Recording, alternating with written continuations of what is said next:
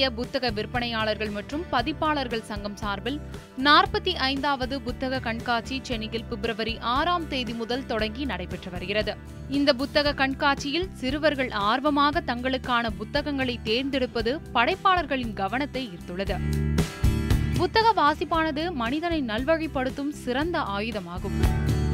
புத்தகம் என்றாலே அது பாட புத்தகம் மட்டுமே என்ற சிந்தனை பலரிடமும் இருக்கிறது. அதனாலேயே அதனை பெரிதாக கண்டு கொள்ளாமல் பல பெரியவர்கள் சிறுவர்களிடையே புத்தகம் வாசிப்பதன் முக்கியத்துவத்தை உணர்த்த தவறுகின்றனர். இதனால் வரலாற்று நிகழ்வுகள் பலவற்றையும் சிறுவர்கள் அறியாமலேயே போய்விடுகின்றனர். இந்த சூழல் ஒரு பக்கம் இருக்க தற்போது நடைபெற்று வரும் சென்னை புத்தக கண்காட்சியில் தமிழ் புத்தகங்களை விரும்பி வாசித்து அதை ஆர்வமுடன் சிறுவர்கள் வாங்கி செல்கின்றனர்.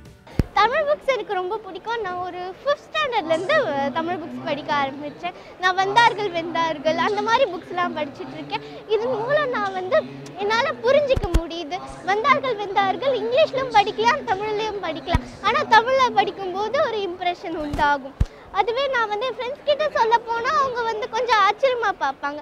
ஆனால் வந்து தமிழ் புக்ஸ் படிக்க ஆரம்பித்த உடனே அது உங்களுக்கு தெரியாது. அது உங்களை ஒரு கனவு உலகத்துக்கு கூட்டிகிட்டு போகும். அந்த கனவு உலகத்துலேருந்து வர்றது உங்களால் ரொம்பவே முடியாது. அதை படித்த உடனே நீங்களும் கதை எழுத ஆரம்பிச்சிடுவீங்க நல்ல விஷயங்கள் உங்களுக்கு புரியும். அப்போ உங்ககிட்ட ஒரு மாற்றம் ஏற்படும். குழந்தைகளின் கற்பனை திறன் வளர்வதில் வாசித்தலும் அதிக பங்குண்டு. இதனைத்தான் வள்ளுவரும் நவில்தோறும் நூல்நயம் போலும் பயில்தோறும் பண்புடையாளர் தொடர்பு என்று கூறியிருப்பார். அதேபோல தமிழ் புத்தகங்களின் மேல் சிறுவர்களுக்கு இருக்கும் பிரியம் இன்றைய காலகட்டத்தில் அதிகமாகி வருகிறது. ஒரு குழந்தை கையில் போய் நம்ம ஒரு மொபைல் ஃபோனையும் நம்ம தும்பி புத்தகத்தையும் கொடுத்தோம் அப்படின்னா அந்த குழந்தை தேர்வு செய்யக்கூடிய ஒரு பொருள் வந்து அந்த புத்தகமாக இருக்கணும் அப்படிங்கிறது தான் எங்களுடைய எதிர்பார்ப்பாக இருக்குது காரணம் வந்து முழுக்க முழுக்க நவீனத்துக்குள்ளே நம்ம வாழக்கூடிய சூழ்நிலையில் ஒரு புத்தகத்தை ஒரு குழந்தை வந்து தன்னோட மடியில் விரித்து வச்சு அதை தொட்டுணர்ந்து படிக்கக்கூடிய அந்த புத்தகத்துடைய வாசனை நுகரக்கூடிய அந்த கதைகள் அந்த குழந்தைக்கு எழுப்பக்கூடிய ஒரு உணர்வுபூர்வமான ஒரு தன்மையை தரணும் அப்படிங்கிறதா இங்கே அவசியப்படுது. எல்லா எந்த மனிதருமே உணர்வுபூர்வமாக எதை ஒன்று உணர்றோமோ அதை நம்ம கடைசி காலம் வரைக்கும் மறக்க மாட்டோம்.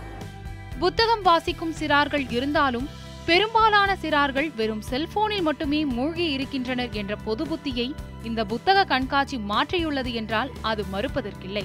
என்னுடைய ஒரு கையில் கைபேசியும் மறுக்கையில் புத்தகம் உள்ளது. தற்போது இருக்கக்கூடிய காலகட்டத்தில் சிறுவரிடம் கைபேசி வேண்டுமா புத்தகம் வேண்டுமா என்று கேட்டால் தங்களுக்கு கைபேசியே வேண்டும் என்று தெரிவிக்கின்றனர். ஆனால் புத்தக கண்காட்சியில் பார்க்கின்ற பல சிறுவர்கள் தங்களுக்கு பிடித்த புத்தகங்களை வாங்கி சென்று படிக்கின்றனர். அதில் முக்கியமாக தமிழ் புத்தகங்களை அவர்கள் வாங்கி சென்று படிக்கும் சூழலும் சரி இங்கு பரவலாக காணப்படுகிறது. நியூஸ் செவன் தமிழுக்காக ஒளிப்பதிவாளர் ஷியாமுடன் செய்தியாளர் ராஜலட்சுமி சென்னை.